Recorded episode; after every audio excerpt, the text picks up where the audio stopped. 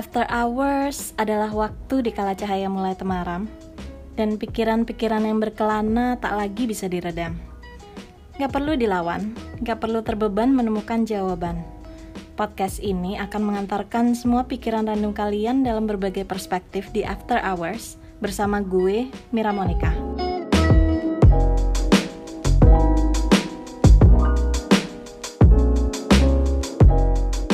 Listen to your doubt with kindness and find your wisdom with an open mind.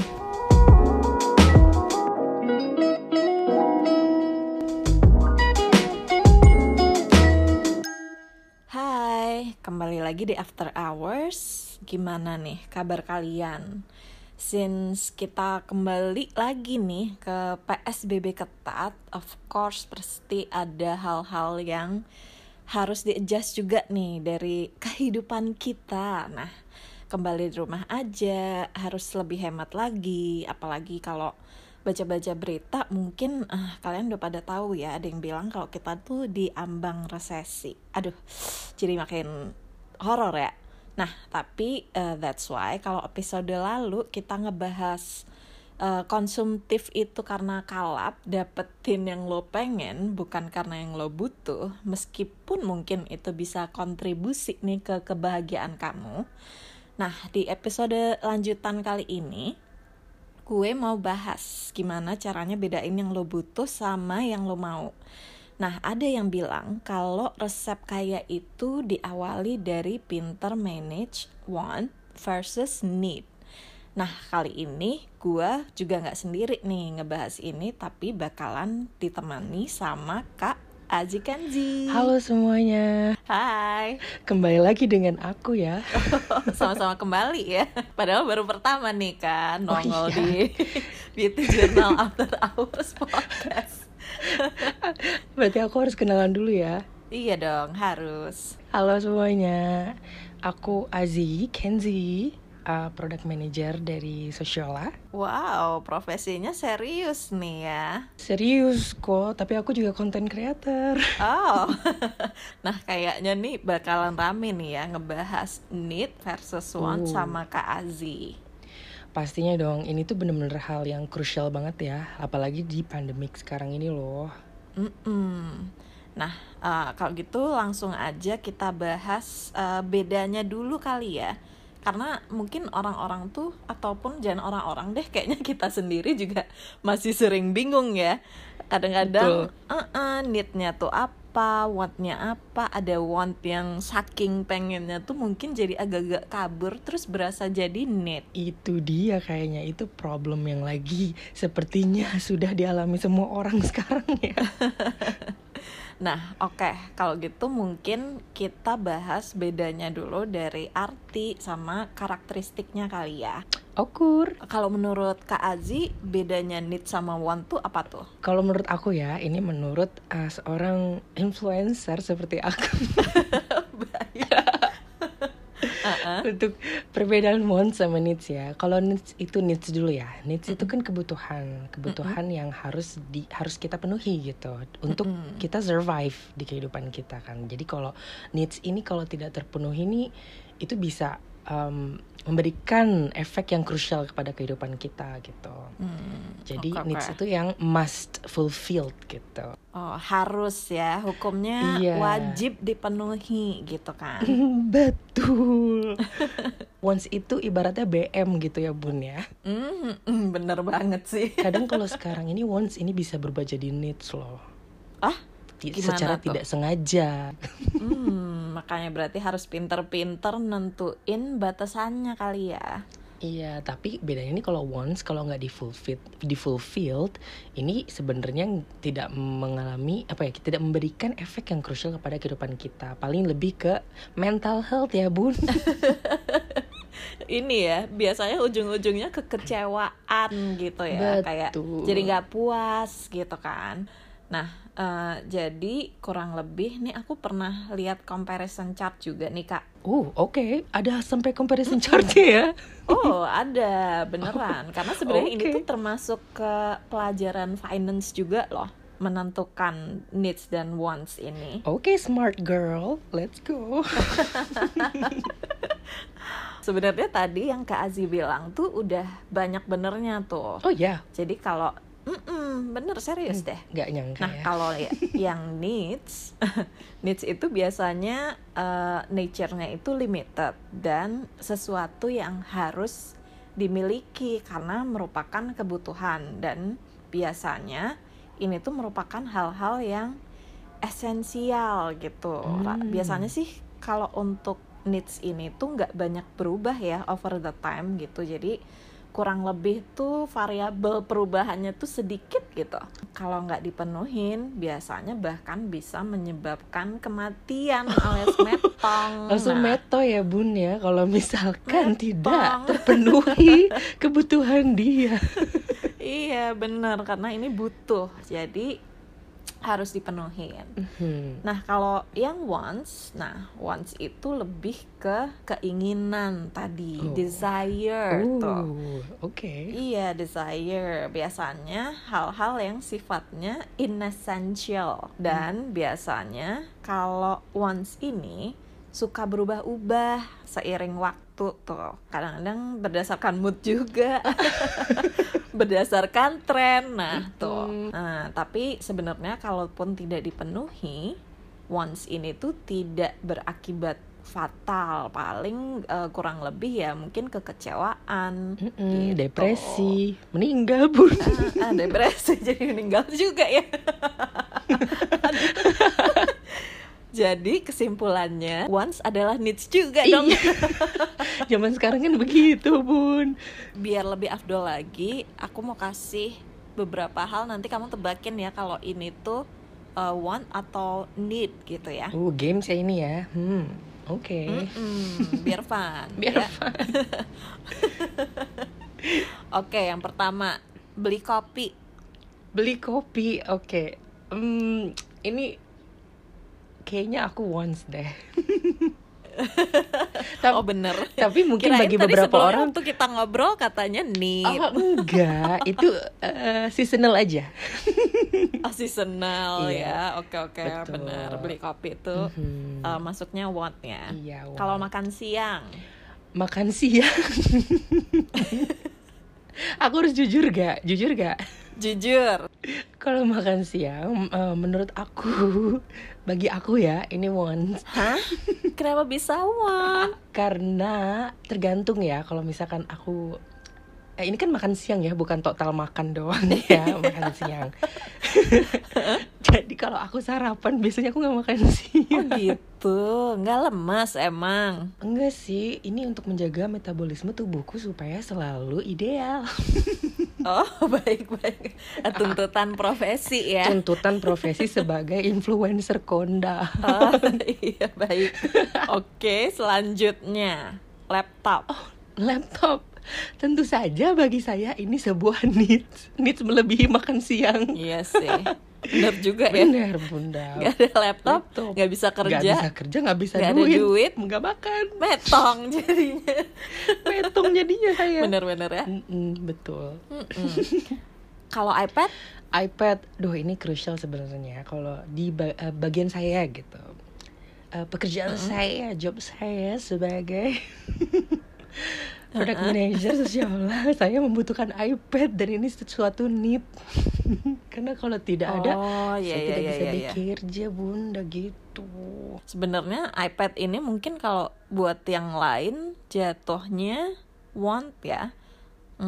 Tapi buat kamu need. Oke. Wi-Fi, kalau Wi-Fi gimana? Kayaknya buat anak-anak zaman sekarang nggak ada Wi-Fi nggak hidup ya. Ini retoris ya kayaknya. Kayaknya membutuhkan ya. Kalau saya bekerja tentu saja butuh Wi-Fi. Benar. Oke, kalau langganan TV kabel atau movie subscription? Oke, movie subscription ini kalau menurut aku ya, kalau sebelum pandemik ini suatu want. karena emang jarang nonton TV. Oke, kalau gitu yang terakhir nih, makeup atau skincare. Ini harus dibagi dua kayaknya ya, nggak bisa dijadiin atau karena makeup dan skincare berbeda. Tapi bukankah jawabannya ujungnya sama-sama aja nih? Kak, beda-beda orang, beda ini ya. Beda jawaban pasti. Dan beda profesi, beda juga kebutuhannya sih sebenarnya. Kalau menurut aku, kalau skincare is a need, but makeup is a want. Tapi sebenarnya balik lagi kayak skincare sekarang kayaknya udah kaitannya tuh lebih ke kesehatan juga ya, kesehatan kulit. Iya. Jadi perawatan dan grooming tuh juga bisa dibilang udah jadi kebutuhan. Cuman mungkin yang sering disalahgunakan pengertiannya nih, kadang-kadang skincare tuh abis beli satu, tiba-tiba kayak pengen cobain yang lain, gitu-gitu kan. Jadinya, nah kalau itu want kali ya. Cuman ini kalau common problem ya. Cuman kalau untuk yang basic range mungkin itu bisa dihitung needs. Iya betul. Apalagi skincare ini kan udah banyak banget stepnya nih. Nah kadang tuh sebenarnya kita nggak terlalu butuh-butuh banget ya. Yang paling penting itu sebenarnya sih kalau menurut aku ya, yang kita butuhkan bagi semua orang justru itu tuh sunscreen. Karena kita bisa lihat kayak udara kita, suhu kita gitu kan, matahari segala macam di zaman sekarang tuh udah parah banget Bun kalau menurut aku ya. Kalau kita nggak pakai sunscreen tuh bisa damage. Iya sih, meskipun bisa skin cancer loh Bun. Aja juga tetap harus sunscreen ya. Iya, karena damage-nya kalau parah tuh bisa skin cancer dan itu bisa menyebabkan kemetoyan. Iya benar banget ya. Jadi need, ini sebuah need. Akhirnya ada juga validasi yang kita inginkan ya. Iya. Tapi sebenarnya want-nya seseorang tuh bisa jadi need-nya orang lain juga ya, kayak yang tadi kita bahas kan. Betul. Contoh nih misalnya kalau di lingkungan kita tadi ya.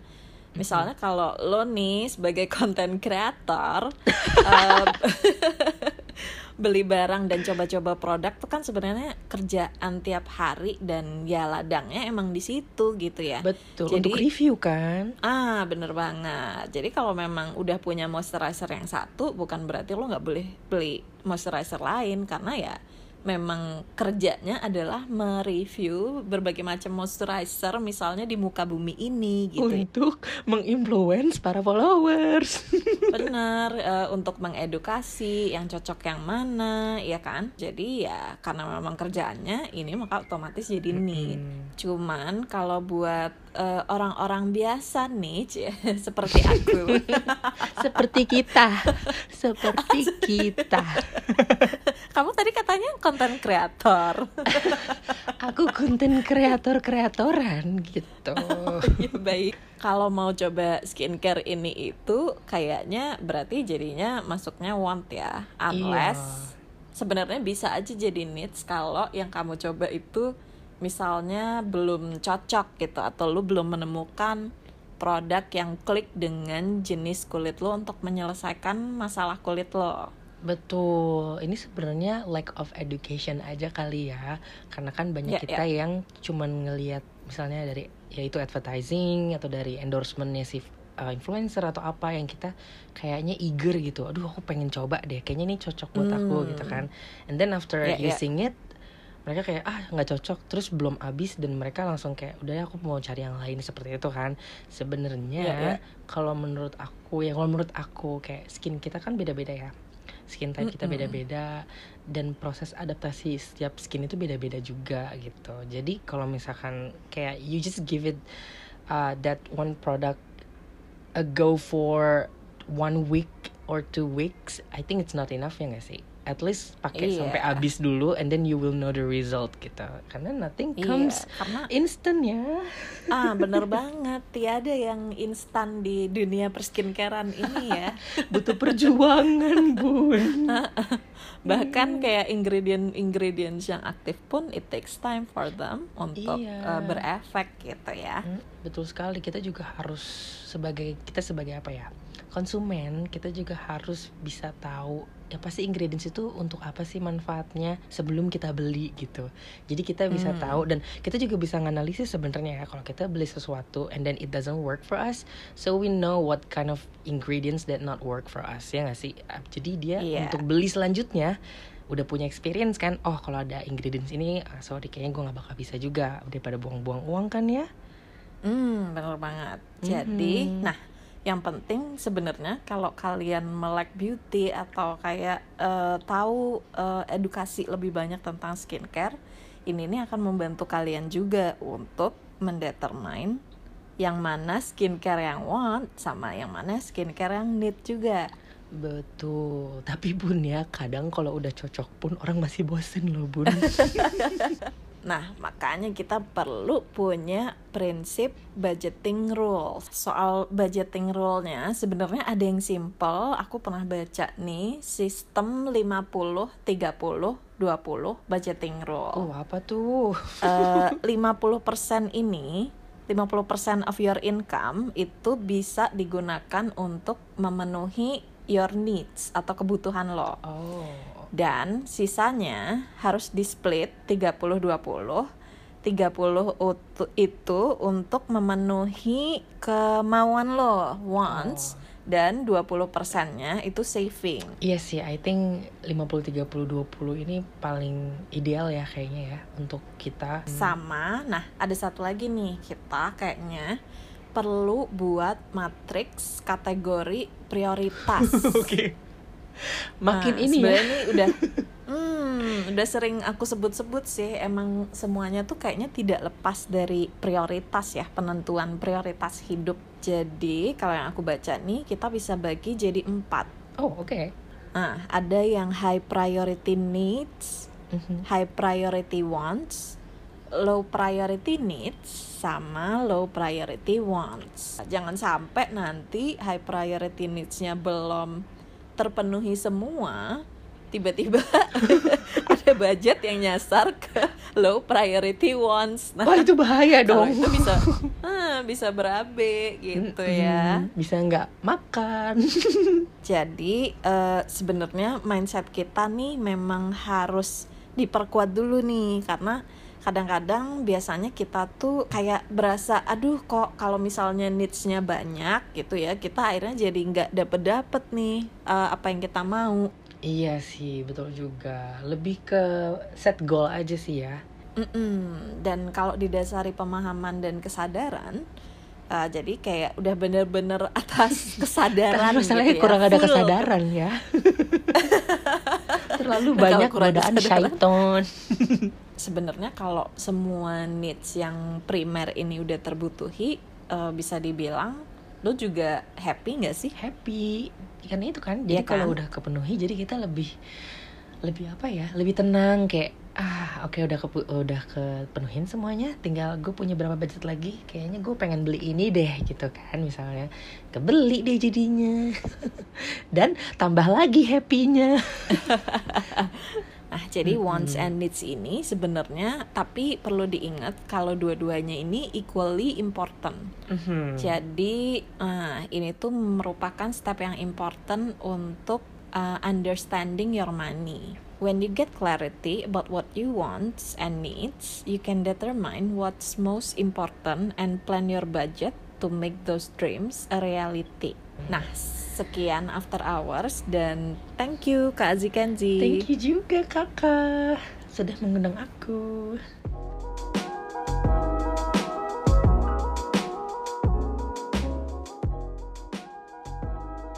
Dalam hidup ada yang gak bisa diubah dan ada yang bisa diubah. Gak perlu menunggu orang lain atau situasi untuk berubah, karena mungkin kita adalah